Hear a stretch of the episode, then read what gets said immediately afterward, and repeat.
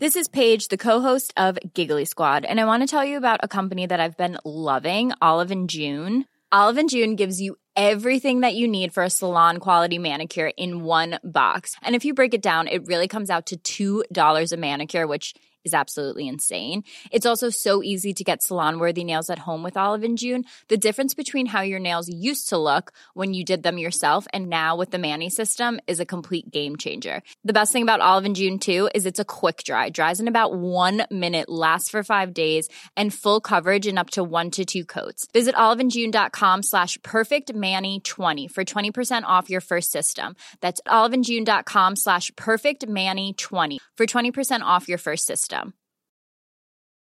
Normally, being a little extra can be a bit much, but when it comes to healthcare, it pays to be extra. And United Healthcare makes it easy with Health Protector Guard fixed indemnity insurance plans. Underwritten by Golden Rule Insurance Company, they supplement your primary plan, helping you manage out of pocket costs without the usual requirements and restrictions like deductibles and enrollment periods. So when it comes to covering your medical bills, you can feel good about being a little extra. Visit uhone.com to find the Health Protector Guard plan for you. If you're struggling to lose weight, you've probably heard about weight loss medications like Wegovy or Zepbound, and you might be wondering if they're right for you.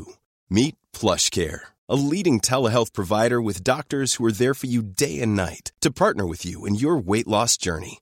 If you qualify, they can safely prescribe you medication from the comfort of your own home. To get started, visit plushcare.com slash weight loss. That's plushcare.com slash weight loss. plushcare.com slash weight loss. American Glutton Podcast has a Patreon. Do you hate commercials? Well, we've got a Patreon. Do you want bonus episodes? That's on the Patreon. Do you want to hang out and chat in our Discord channel? That's part of the Patreon too. We even have an option where you can leave me voicemails. All on the Patreon. So check it out today. Patreon.com slash American Glutton. We have a Patreon. Hi, I'm Ethan Suplee. Welcome to American Glutton.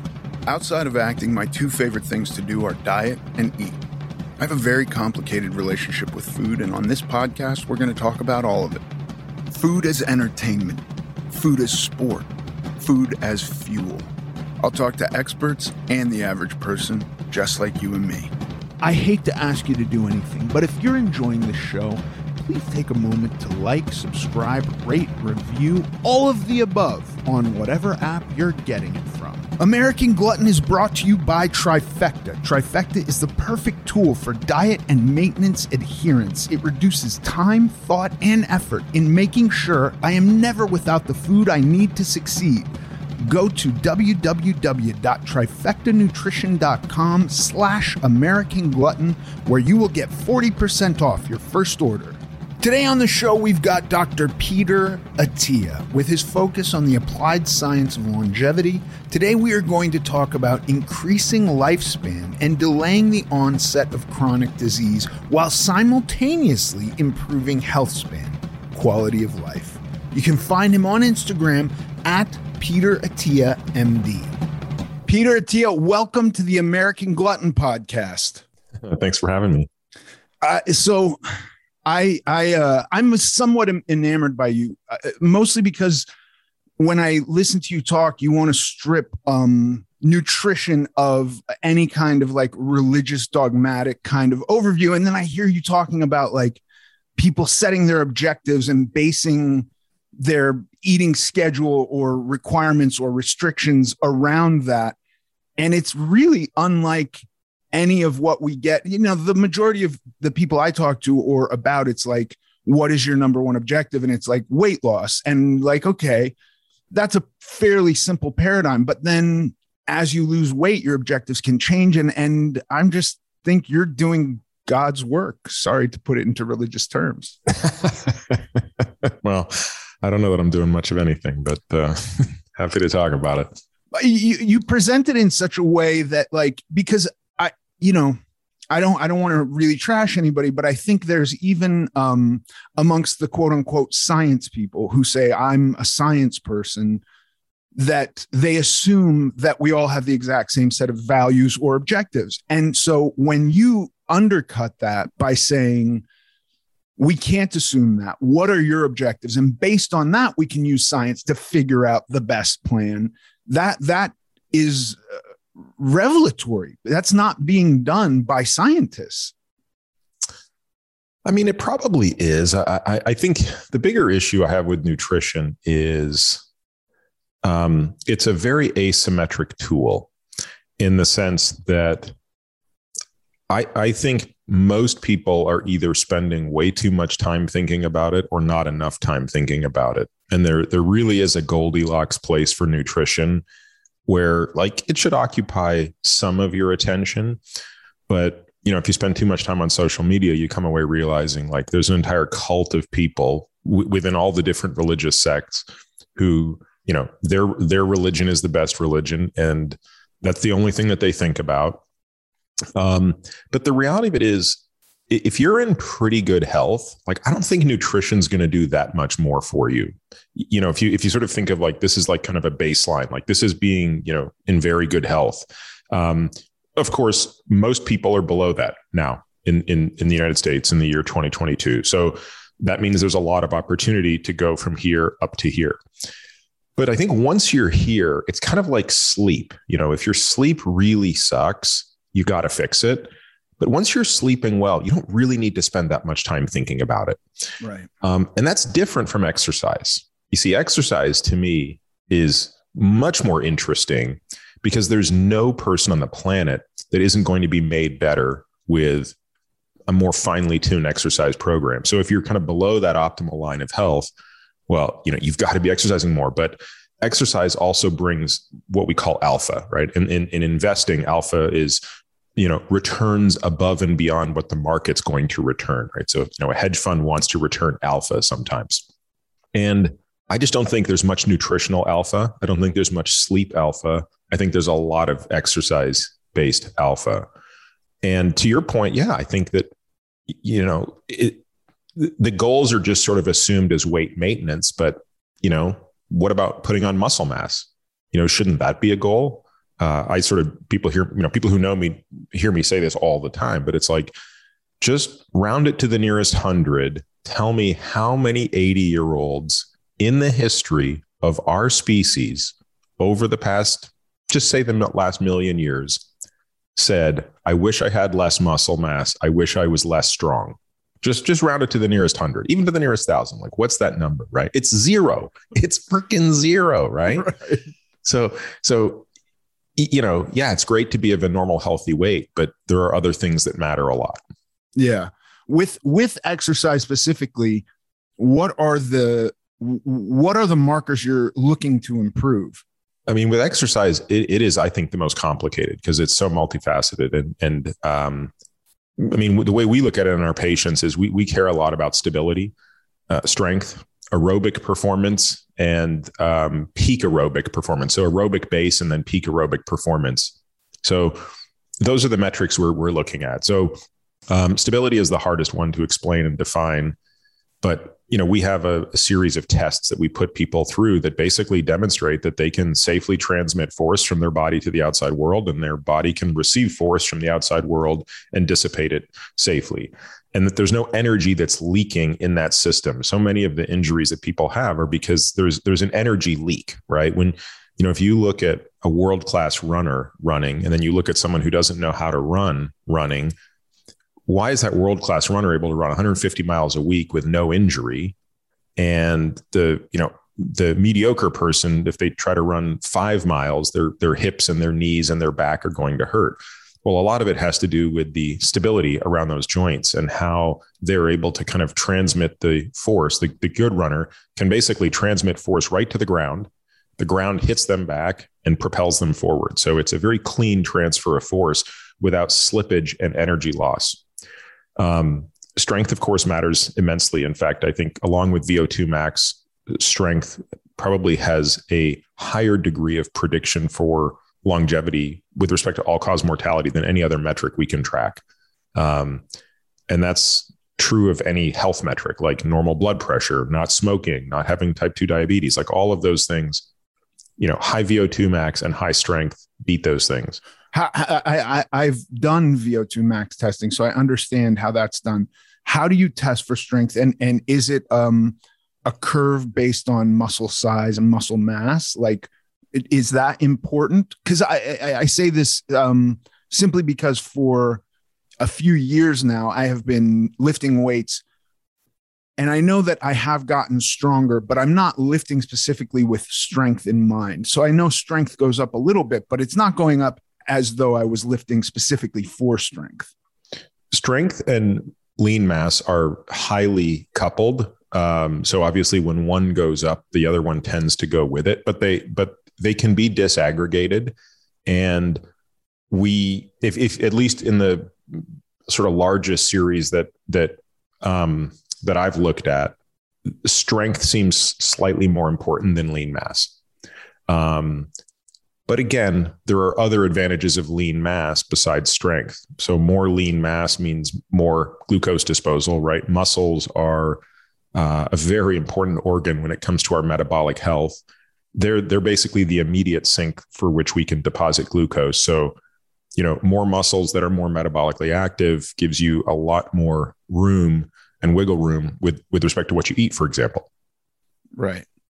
Yeah, I'm I I seem to compartmentalize all my exercise. So I, I was obsessed with cycling and I just rode bikes for a long time and, and actually lost a bunch of lean mass, which was then disappointing to me as an outcome. But I had like a resting heart rate of 35 beats a minute and a very high VO2 max and a high, uh, I didn't, they were pricking my ear and te- testing lactic acid buildup. And like that was really good.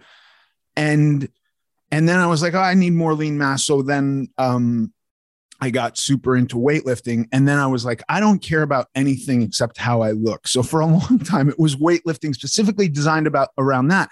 But I found that like I could bench press a lot and, you know, do a straight leg deadlift with a lot that was uh, impressive numbers to me. But then in everyday life, I didn't feel as strong as I perceived myself to be. And so now I'm starting to go like, I think there's a little bit more to strength than what I'm doing. And I want to incorporate some of that. And I also want better cardio because I haven't been focused on that at all. Do you have a simple without somebody having to go to you and and is there a simple like um palette of stuff that would uh affect all of these things?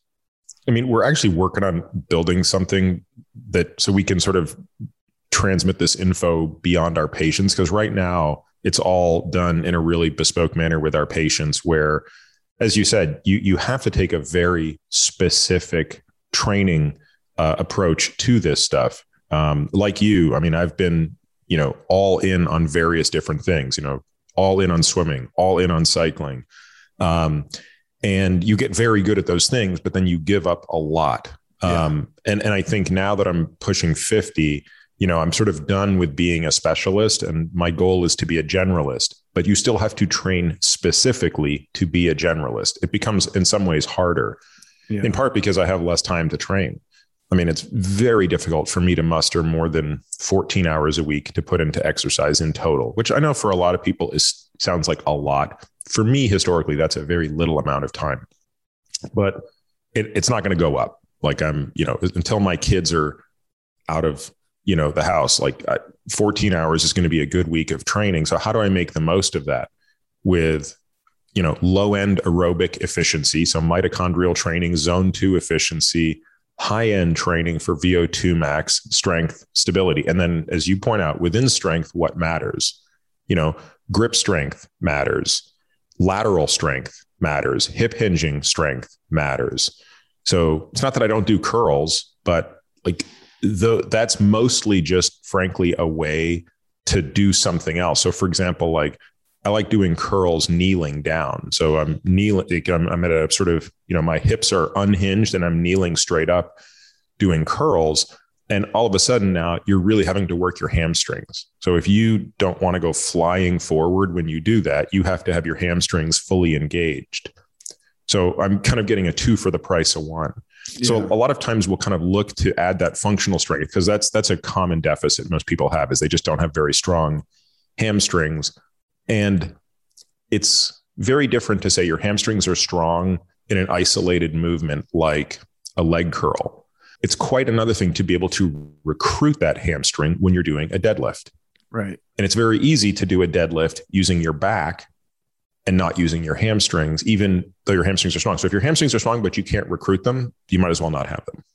It is such a fine point, too, because when you feel, uh, I actually have trouble with this, and I do almost uh, like, I would say like 60% of the deadlifts I do are straight legs. So the, the point is all hamstrings or mostly hamstrings. And even then, I'm having to think through recruiting the hamstrings. Like, and you're doing single leg or double? Double. I can't. I have a bad patella on one leg, so there's no single leg anything. This is another thing that I'm actually addressing now as I'm getting older too. I'm going like my knees suck, and uh, that's not cool because just walking around for a long time sucks. And I spend a lot of time in the gym I, I should address this. Like I should make my quality of life better rather than just be uh, concerned with a six pack, you know? Yeah, for sure. I mean, this is what I'm juggling. and what was your peak weight? 550. How tall are you? Six two? Six, six one. Okay. And your weight now? 270. Wow. That's pretty. And, and do you feel that that's pretty sustainable? 270 as a weight? Yep. I mean, you know, 270 is like my maintenance weight. Um, if I want to have like veins in my abs, it's really 258. Um, but then I can't sustain that. There's no way I can sustain that. So 270, yeah. But even that, I, I start to go like, that's a lot of weight for my knees to carry around forever. So what am I thinking about?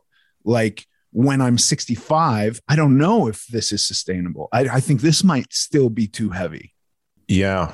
Um, give a sense of what, like, what did you weigh at the end of high school? I, I was forced to get on. I quit high school at 14. So at the end of high school, I don't know. I was overweight my whole life. I probably weighed 350 to 400 pounds when I was, I, I weighed 400 pounds when I was 18. I weighed 200 pounds when I was 10. I know, I know that for sure. Wow. Um, and then by the time I was 22, I weighed 550, and that was where I topped out. Yeah, I mean, you're absolutely right. You know, there's um, there is a price one pays in terms of their knees, and you know, you, you have to accommodate that, right? So it might be that look, you know, anything that's adding impact is just not going to be a good idea.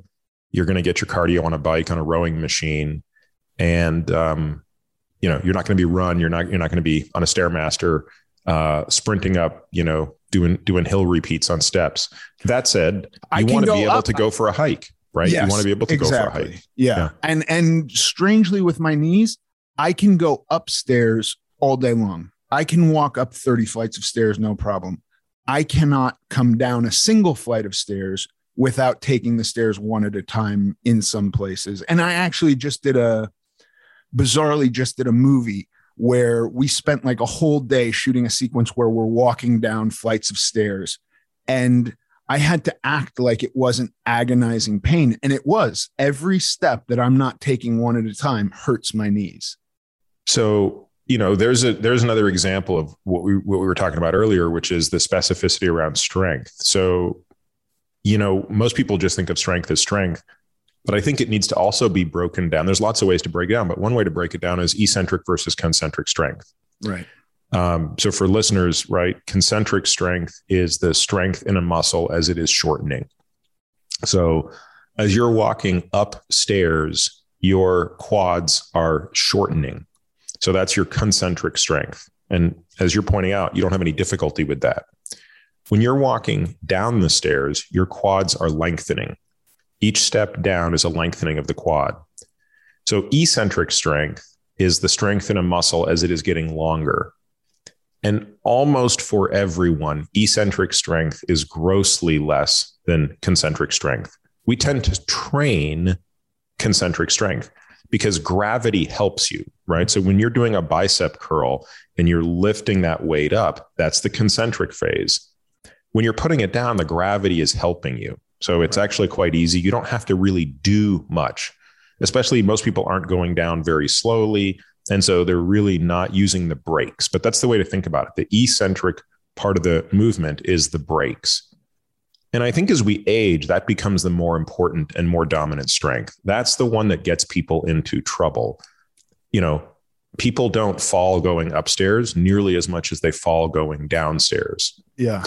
So, I mean, I think it's good that you notice this now. So the question is now, how can you train that? And we, you know, we spend a lot of time training that kind of stuff. Like right? focusing in on that kind of stuff. Absolutely. I mean, you know, I'm just recovering. I'm two weeks out of shoulder surgery. So there's a lot of stuff I can't do right now, but I can still do step ups. So I'm going to, I'm still holding a dumbbell in my left hand and I'm stepping up and down off a bench. And the down is super slow. I mean, I'm taking at least three seconds to descend off an 18 inch step. And I'm, I mean, that is really hard on those quads. Yeah. And I'm not loading like crazy because I'm just doing one handed. But, you know, when I'm back to being in my health, I'll have it with two hands. But when I would start somebody doing that, you're doing it with body weight and you might even do it with assistance. In other words, you might even have a band take, especially someone who weighs as much as you do. You don't need to hold a pound to do that. You, you probably need a band to actually take some of the weight off you so that you can just get that muscle used to that eccentric load under, you know, a safe enough load that your sort of neurologic system allows you to control the direction of your knee and not let your knee collapse in and all the various things that people do when they're sort of overloaded. Yeah. Yeah. I, I, I started, um, dragging a sled backwards. Yeah. And that, and that I've, I've been doing that almost every day, six days a week. And that seems to be helping a, a, a good bit. I still notice going downstairs sucks for me um, but but you know, it's I, I think this is an important thing that that we're talking about this simply because, to to your point, it's one thing to and, and this was kind of my life at 500 pounds. There was a lot of physical stuff that i just gave uh, that was just like well this is life. Everybody must have swollen feet at the end of the day. Everybody's knees must hurt. And then one day you wake up and you go like I'm going to do something about this because I don't have to be a part of this group anymore that I'm just thinking is a part of life. And so, like, yeah, I I I agree. I don't want my knees to hurt so bad going downstairs because I'm 45. And what happens when I'm 65? You know, yeah, that's that's a concern. To that point, I like how you've broken down this this uh, nutrition into like these three categories, like time restricted, uh, caloric restricted, or nutrient I think I'm saying that right, right? Like type of food. Dietary restricted. Yeah, yeah. Dietary element restricted. of the yeah. When when you when you are talking to people about this, is there a number one thing that you go like X will improve your quality of life overall? Again, I think it depends on where you're starting from. So the whole purpose of this idea of thinking about time restriction or TR, dietary restriction or DR, caloric restriction or CR these are just three different knobs or levers that you have to you know extract yourself from the gravitational pull of the standard american diet. And so i kind of always want people to start by understanding you know the middle of the grocery store that's the standard american diet. And i would say like 90% of people if they eat whenever they want as much as they want of whatever they want are going to be sick. That that's just that you know i think there's a small subset of people that are somewhat immune but it's pretty that, that's small. It might be less than 10% so for the rest of us we have to make decisions about how we're going to escape that gravitational pull of that standard american diet. And by definition you got to be pulling at least one of those levers. And the harder you pull one the less you need to pull the other right? So if you're really able to restrict the number of calories you eat, if you just if you can say, look, I'm a robot and I'm going to eat 2200 calories a day, well, you can pretty much eat as much, you know, whenever you want and of whatever you want if you're willing to really restrict those number of calories. Now, that might be a miserable existence because if you're going to eat 2200 calories of, you know, potato chips every day, you're going to I think you're still going to be pretty hungry. Right. Um, so I think it really comes down to kind of figuring out what works for any given individual. Um, and what the trade-offs are, by the way. So, I, you know, for me, I tend to restrict, I tend to do a little bit of dietary restriction, not much caloric restriction, not much time restriction. So I, I tend to get most of my escape from the standard American diet through dietary restriction, kind of what I'm not eating. And um, that's kind of how I I sort of maintain my my health. But I've, of course, I've done them all, right? Like I know what it's like to you know eat one meal a day for years. I know what it's like to be keto, where it's a, the most extreme form of dietary restriction. I think you know, along with maybe you know something vegan or totally carnivore or something kind of like insane. But I just think that people need to be at least mindful of where where are they applying their restriction. But I also think there's a downside. Like I think too much time restriction is problematic. And I think that's become a little bit trendy right now where people say, you know, as long as I just only eat within a six hour window, I can eat whatever I want. And the reality of it is, there's nothing magical about time restriction. It's really just a way to get caloric restriction. Yeah. So when That- people, that- yeah, that's the dangerous thing for me. All of the like f- for for me, and again, this is anecdotal for me, but for me, my experience with, and I've run into people who are like, you know, I have a four hour eating window and I'm eating pizza and I'm having autophagy and it's handling my loose skin. And I'm like, you know, I can, my body still remembers being 550 pounds and remembers how much fun it had getting to weigh 550 pounds. And I can do a lot of damage in four hours and like, you know, then be so damaged that I can't move. So I'm not even eh, putting any excess use to that, those calories. And then with the food restriction, I can eat a lot of ribeyes, dude. I can eat a lot of hmm. ribeyes. And so I fall into these categories where if I don't use a little bit of c- caloric restriction, the other two don't matter. But I do utilize all of them. You know, I, I don't like to eat after 6 p.m. I feel better if I don't eat after 6 p.m. I don't know why, but so there's my time restriction, right? And if I eat a bunch of carbs at night, I also feel like shit. So I don't do that. e- You know what I mean? So I'm using all three. Yeah. And, and I think one of the things that I see too many people doing, and it's like the worst of both worlds, is they're doing uh, a narrow restriction, a narrow time restriction, and they're eating a normal number of calories, but they're actually deficient in protein.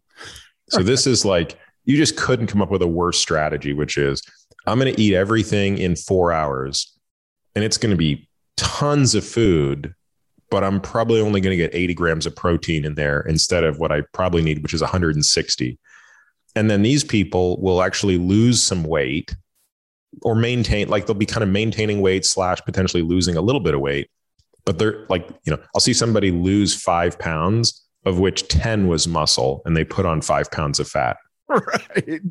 Yeah. That, I mean, that unfortunately, that's a very common scenario. It's a bad strategy. I mean, even with the the people who are who are religious about keto, who are like, no, I can eat 10,000 calories of bacon a day and lose weight. And I'm like, dude, you're not losing fat. Maybe you're losing weight on the scale, but you're not losing fat. And and bacon's tough too, because that all has sugar in it. So you're probably not even keto at that point. Yeah, and and and again, I, I think people's ability to kind of estimate how much they're eating is pretty hard. Right. I, I think there's ample data to suggest that most people are off by quite a bit when they're um, when they're estimating what they're eating. Yeah, the, the estimation is, is wild. I, I've in the beginning because I did spend some time really tracking calories and getting very specific to the gram. Everything was weighed, and I did that to the point where I was like, no, I I I have at least uh, an understanding enough of what a boneless, skinless breast of chicken has in it. I'm no longer counting. Yeah, But prior to that, when I was eyeballing stuff, I was just way off yeah. on everything. Um, do do you? How do you feel about?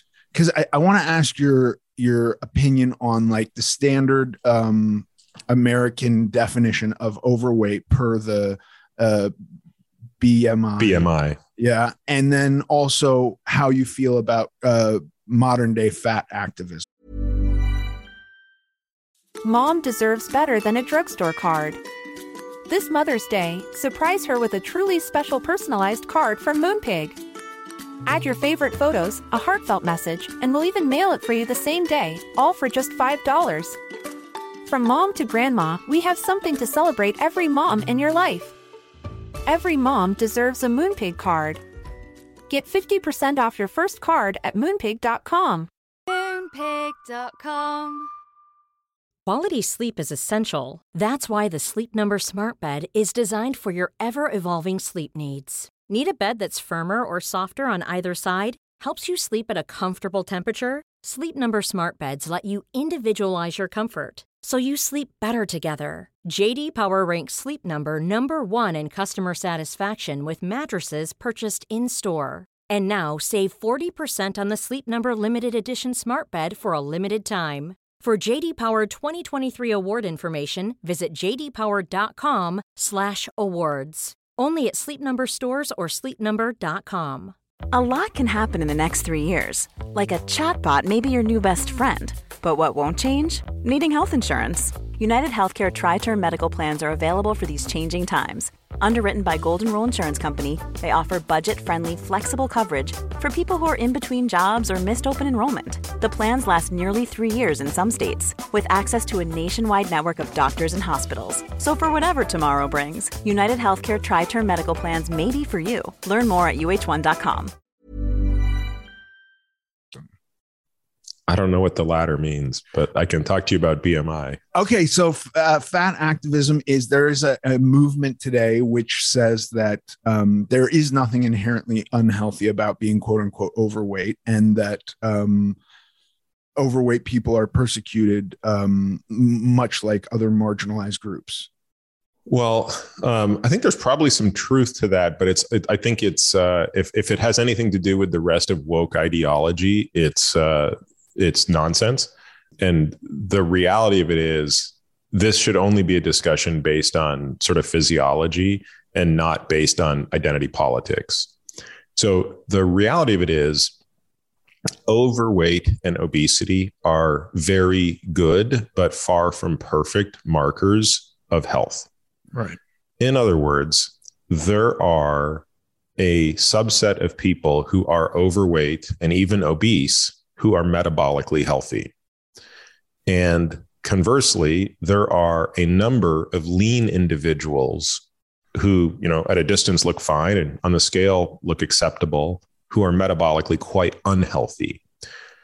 So, my interest is in the metabolic health part of it. I don't particularly care what the scale says. When we assess patients, we don't even, I, I couldn't tell you one of my patients' BMI.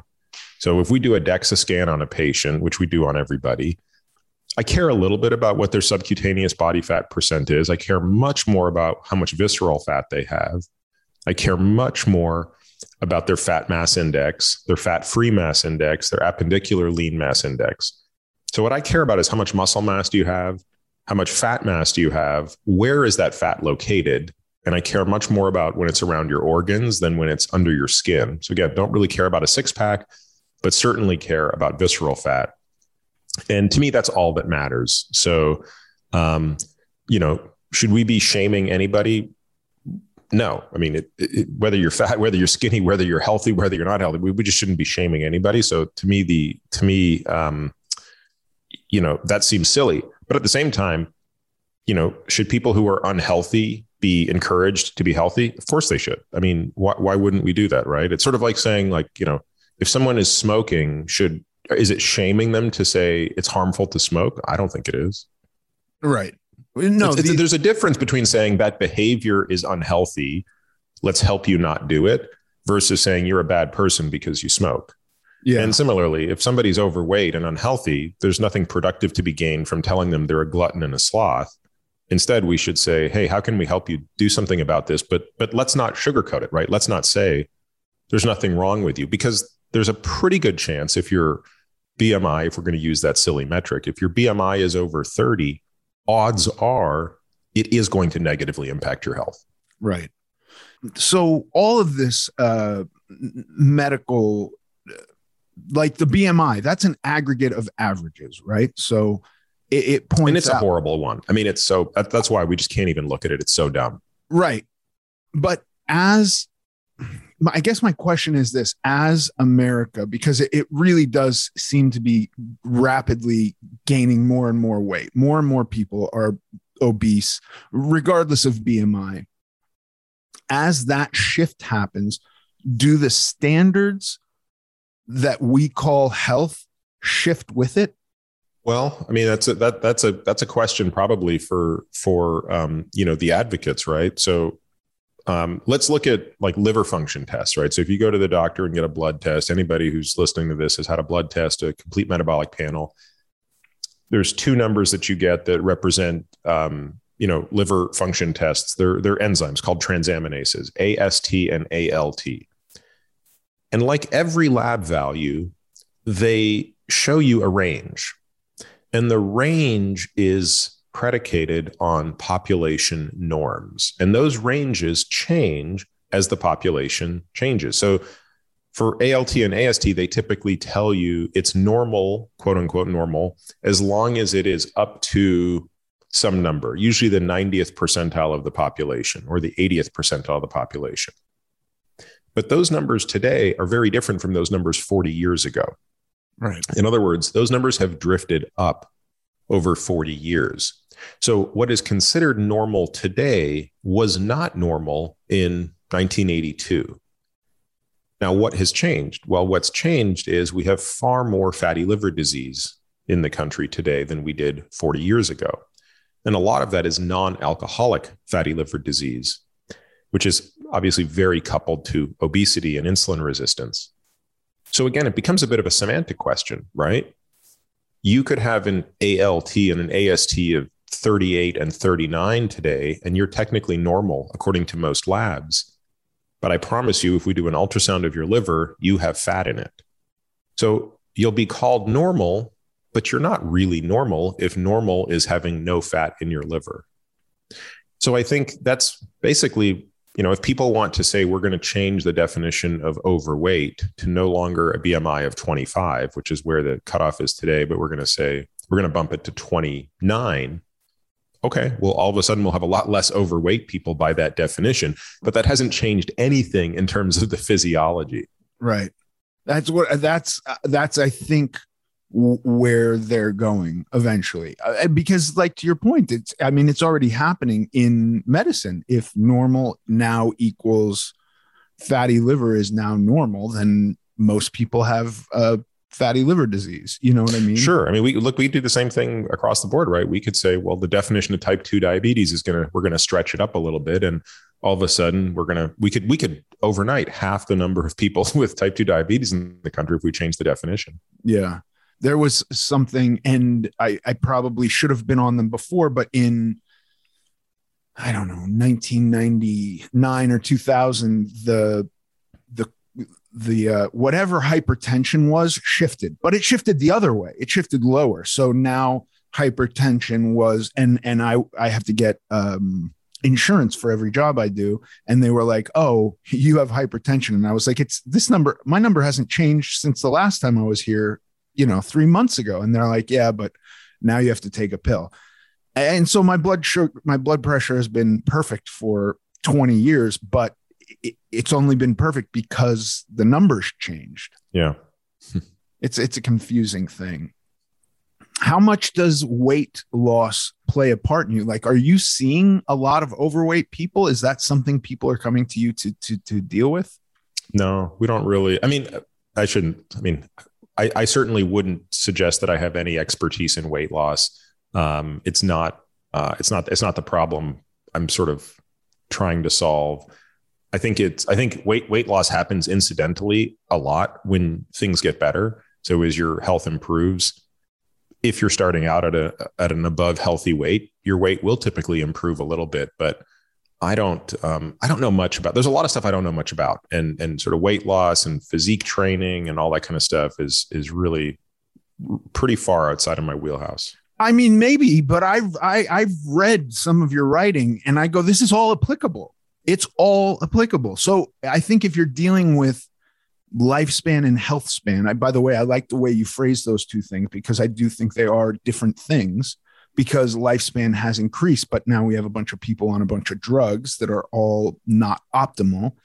Um, I think that I can use that for weight loss.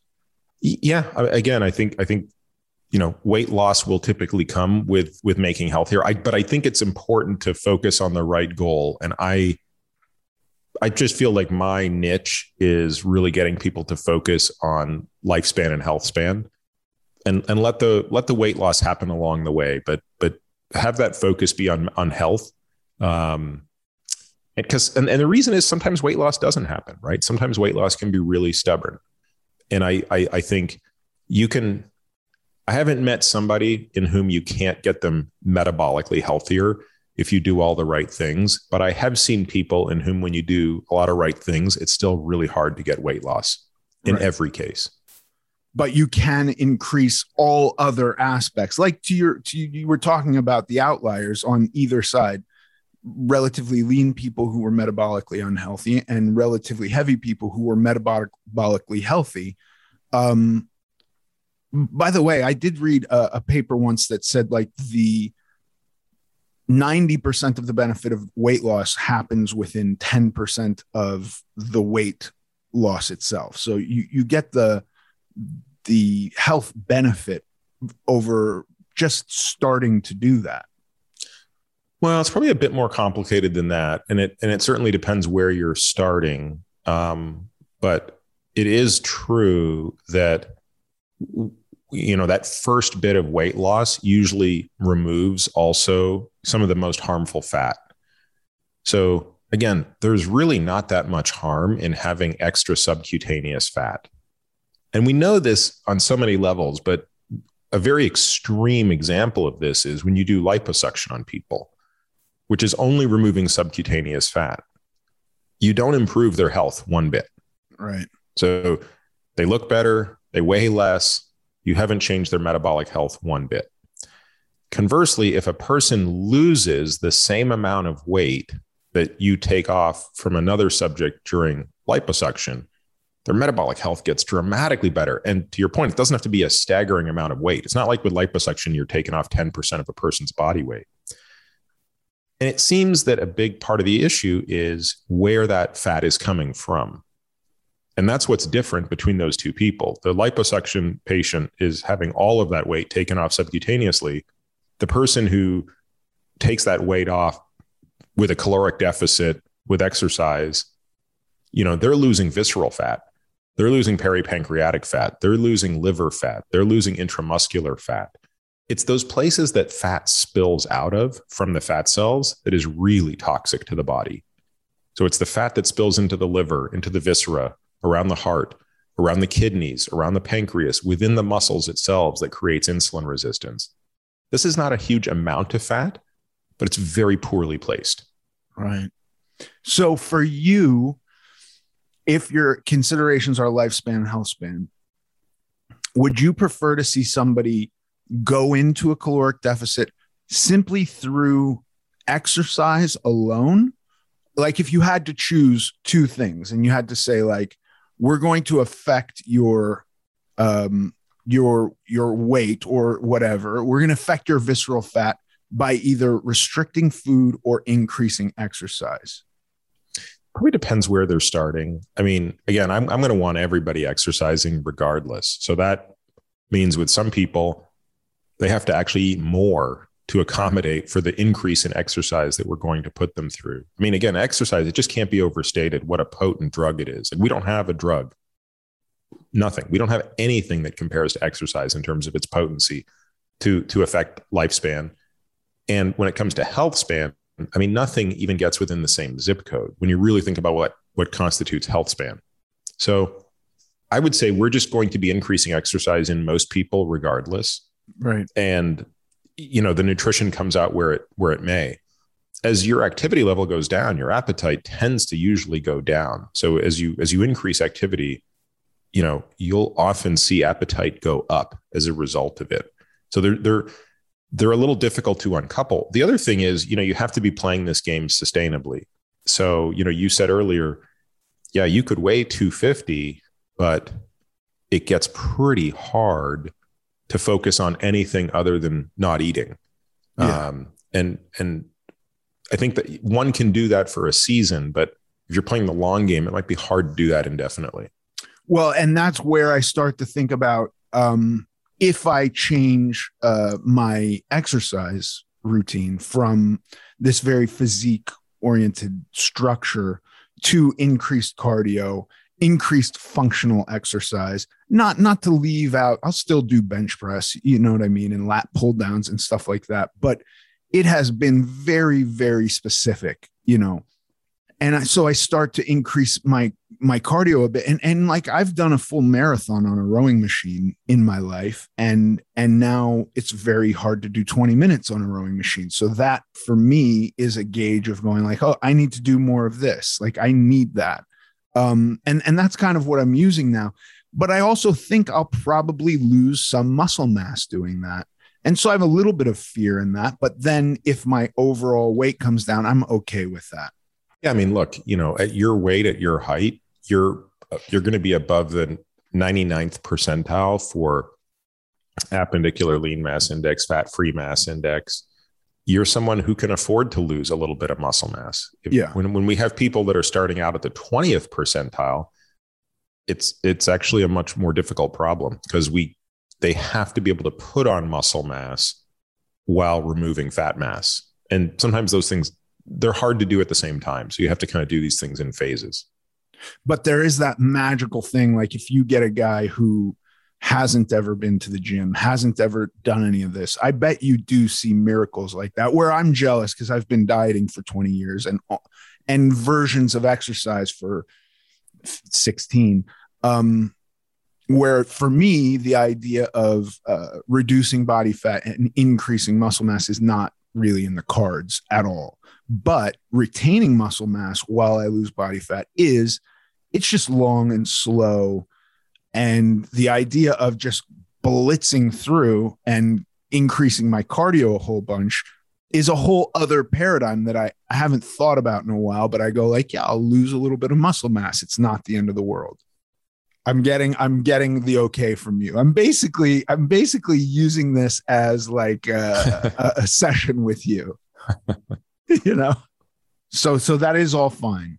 Yeah, I mean, I would just not neglect your cardio. I think right. you know you're you're you're at an age now where you really want to minimize the setbacks and you really want to make sure you're compounding your gains. So, you know, you're you're going to be losing um, both especially top end, but you're going to be losing um, aerobic efficiency uh, just by the nature of of aging. So you don't want to go through that t- phase again where you kind of get out of shape.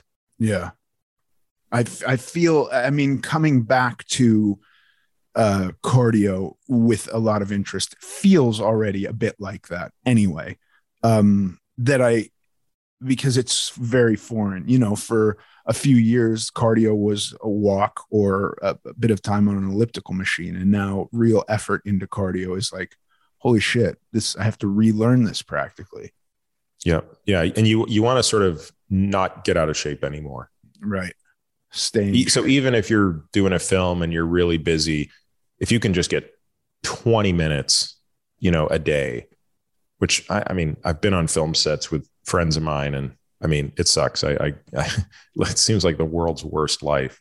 So I know 20 minutes can be really hard in that setting, but you know, it makes such a difference. I did a I did a movie last year and I was in Mexico for 4 months and I was I found a way to get to a gym every day before work. And then days when it was truly impossible, I just would go outside and walk for a while. And that and so yeah, but everything. And you could do that with you could do those with carries, like make it harder by, you know, and again, you don't have to if you just wanted to walk 20 minutes holding two 30 pound dumbbells, you're going to make it a lot harder. Yeah, dude. I have a GoRuck and just putting a 35 pound kettlebell in it is is a total nightmare, which is yeah. shocking since which I when you consider how much you used to weigh, right? It's crazy. 35 extra pounds or putting on like a plate carrier and walking around in that with heavy plates in it. It's it's awful. Yeah. Um yeah, and and I was hundreds of pounds heavier than I am now. And and you know, didn't like to walk, but certainly had to and had to be on my feet all day at work. Do you have siblings? I have a younger sister. And is she overweight? Yeah. Yeah. And your parents? my mother Mom deserves the best, and there's no better place to shop for Mother's Day than Whole Foods Market. They're your destination for unbeatable savings, from premium gifts to show-stopping flowers and irresistible desserts. Start by saving 33% with Prime on all body care and candles. Then get a 15-stem bunch of tulips for just $9.99 each with Prime. Round out Mom's menu with festive rosé, irresistible berry chantilly cake, and more special treats. Come celebrate Mother's Day at Whole Foods Market. Flexibility is great. That's why there's yoga. Flexibility for your insurance coverage is great too. That's why there's United Healthcare Insurance Plans. Underwritten by Golden Rule Insurance Company, United Healthcare Insurance Plans offer flexible, budget friendly coverage for medical, vision, dental, and more. One of these plans may be right for you if you're, say, between jobs, coming off your parents' plan, turning a side hustle into a full hustle, or even missed open enrollment. Want more flexibility? Find out more about United Healthcare Insurance Plans at uhone.com. Mom deserves better than a drugstore card. This Mother's Day, surprise her with a truly special personalized card from Moonpig. Add your favorite photos, a heartfelt message, and we'll even mail it for you the same day, all for just $5. From mom to grandma, we have something to celebrate every mom in your life. Every mom deserves a Moonpig card. Get 50% off your first card at moonpig.com. Moonpig.com. was always on a diet and uh but when i was young she was not overweight and then you know the last 20 years she's gained a good amount of weight but my father no So, what did they think when you were 10 and weighed 200 pounds? Like, I assume that that they were asking doctors, "Hey, what do we think is going on here?" And what what explanation was offered? i was um i the uh, the first diet i was ever put on i was 5 and it was just a restrictive diet just like you can't have more food. And i started sneaking food and i got very good at sneaking food. And i think um honestly if we lived anywhere but los angeles maybe they would have come to a workable solution. But what would happen would be i would go on to the newest fad diet which always seems to hit los angeles first and i i was just on so many different crazy diets that i fought against because they didn't always make any sense to me. Um you know there was a period of time where i was uh just red foods were taken away from me. And and this would get down to like red cabbage is not good for you with no explanation. And then you know there was another time where it was all white foods and i was put on the cabbage soup diet. My mom had me on the beverly hills diet which was like all pineapple for weeks at a time. And then you get a papaya and like papaya to me still tastes and smells like shit. And and so that as the treat after two weeks of pineapple was not much of a treat. There was a a potato diet. Like i've done i was put on all of these diets. Did, strange did any of them work for a time? the one that worked for a time and then my mom decided she didn't like it and switched diets on me was optifast. And i think i was like 12 or 13 and i was put on optifast. I was you know i was told i could have as much diet soda as i wanted which i loved because my mom was very much into health food and we didn't have soda in our house and so i was drinking these shakes and going to these group meetings and talking to people about weight loss. And I was actually into it. And then like a week later but I'd lost weight. Like I noticed weight loss. My clothes were getting loose uh, a couple weeks into it. And she was like oh you're not doing this anymore. You're going to do the candida diet. And and so it was just like all these fits and starts with diets. None of them ever took hold. I you know I was on Atkins when that was very new but yeah so I I was just And, and have you ever tried, or has anyone ever talked to you about semaglutide? no So the the drug, um, it's a recently approved drug for treating obesity. It's a GLP one agonist, but it's I think hands down the best drug ever approved for weight loss. what does it affect Primarily, it affects your appetite, but it also affects insulin sensitivity. So uh, GLP one is a is a peptide produced by your gut, and if you so this drug is basically just exogenously giving you more of that, and it's a remarkable satiety hormone. So uh, we have a number of patients that are taking this drug with um, usually pretty impressive results. Oh wow! Um, the the drawback, of course, is it it in the short run, at least for about eight weeks, it can increase it can cause nausea. But you know, many patients will say that that's totally fine because that's what keeps them from eating.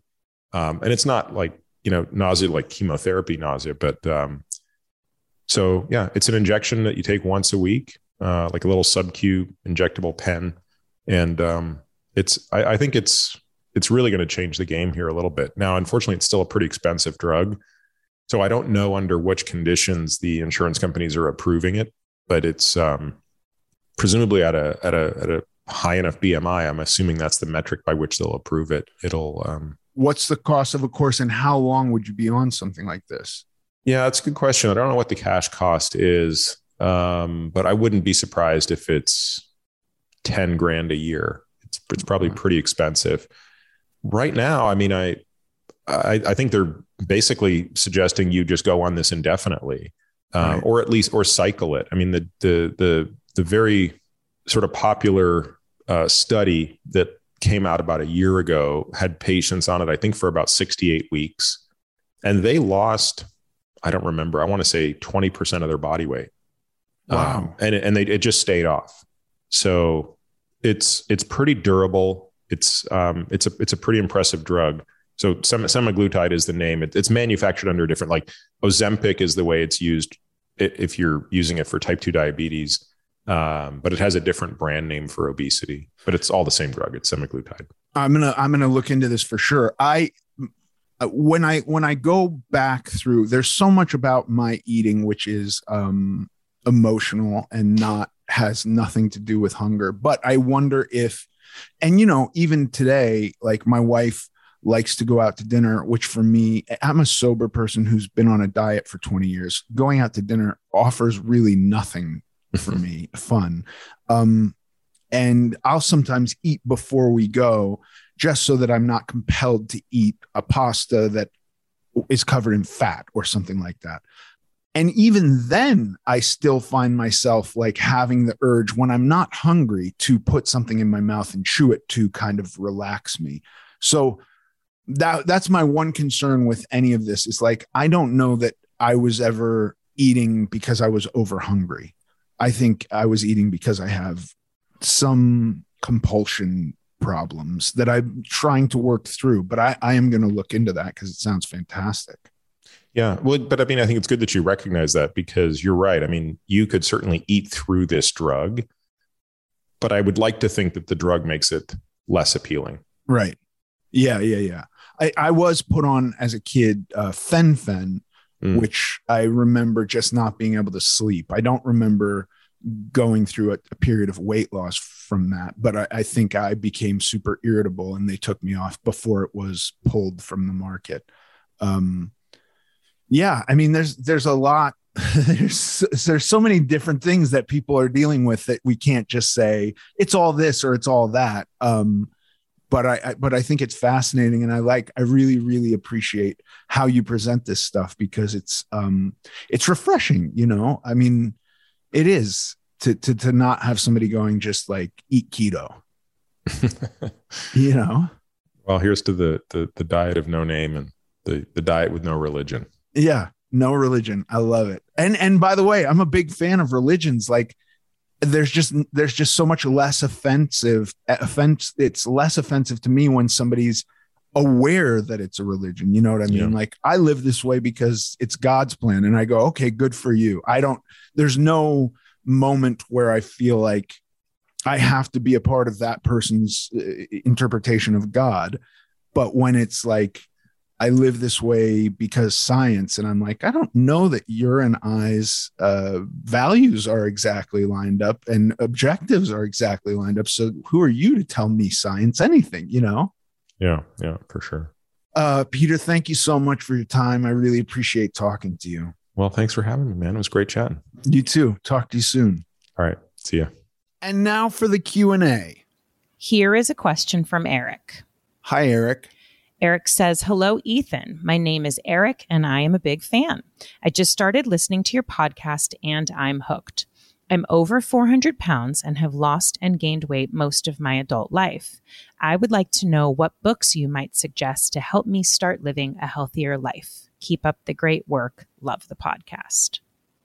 Hey, thank you very much, Eric. Um, Fat Loss for Life uh, by Layne Norton um, Bigger, Leaner, Stronger by Mike Matthews, uh, Muscle for Life by uh, Mike Matthews. If you start with any of those, I think they they're all they're all basically of the same school of thought. Um, y- y- you know, health being a subjective thing, they are from the position that you are going to increase your quote unquote health by decreasing your uh, body fat percentage and increasing lean mass. And so that is a good general uh, way to increase the metric of health. But, you know, I'm sure there's lots of different ways you could get healthy uh, if the, I don't know the book that says like watch less TV and go for a walk, but I'm sure there's a book that says that that probably will lead you to health too. But if we're talking about health in the realm of, you know, if you're trying to handle, if you go like I'm unhealthy because I have high blood, sh- high blood, sh- uh, high blood cholesterol, high cholesterol, then like you might need to do more specific things. But generally, all of those things like high cholesterol, uh, pre-diabetes, type 2 diabetes, hypertension, these things do generally get resolved with weight loss. So I, you know, that's that's my go-to is weight loss. Maybe yeah. he's like gonna say like fuck you i had a cold and you're telling me to lose weight like i'm so sorry no. i am hyper focused on weight loss that's my the thing i think about yeah i think you have interpreted it correctly considering he mentions his weight and you know he's he's looking for that change so i think uh i think you did a good job i really do I str- struggled through that one. no, you did. I know what you mean, though. And it's interesting because, right, we could name tons of different books and that are helpful, you know, in different realms of our lives. But he mentioned weight, and I think, um, and I know you've talked so about it's those. Fair. It's fair, and you've talked yeah. about those books before, and those are some authors that you've even had on the show, and you know, so love yeah. it. Great. Well, thank you for that. If anyone else has a question that they would like answered on this podcast, please send it to us at AmericanGlutton.net. Thanks for listening to this episode of American Glutton. I'm Ethan Suplee. You can follow us on Instagram at American Glutton Podcast. Sincerely.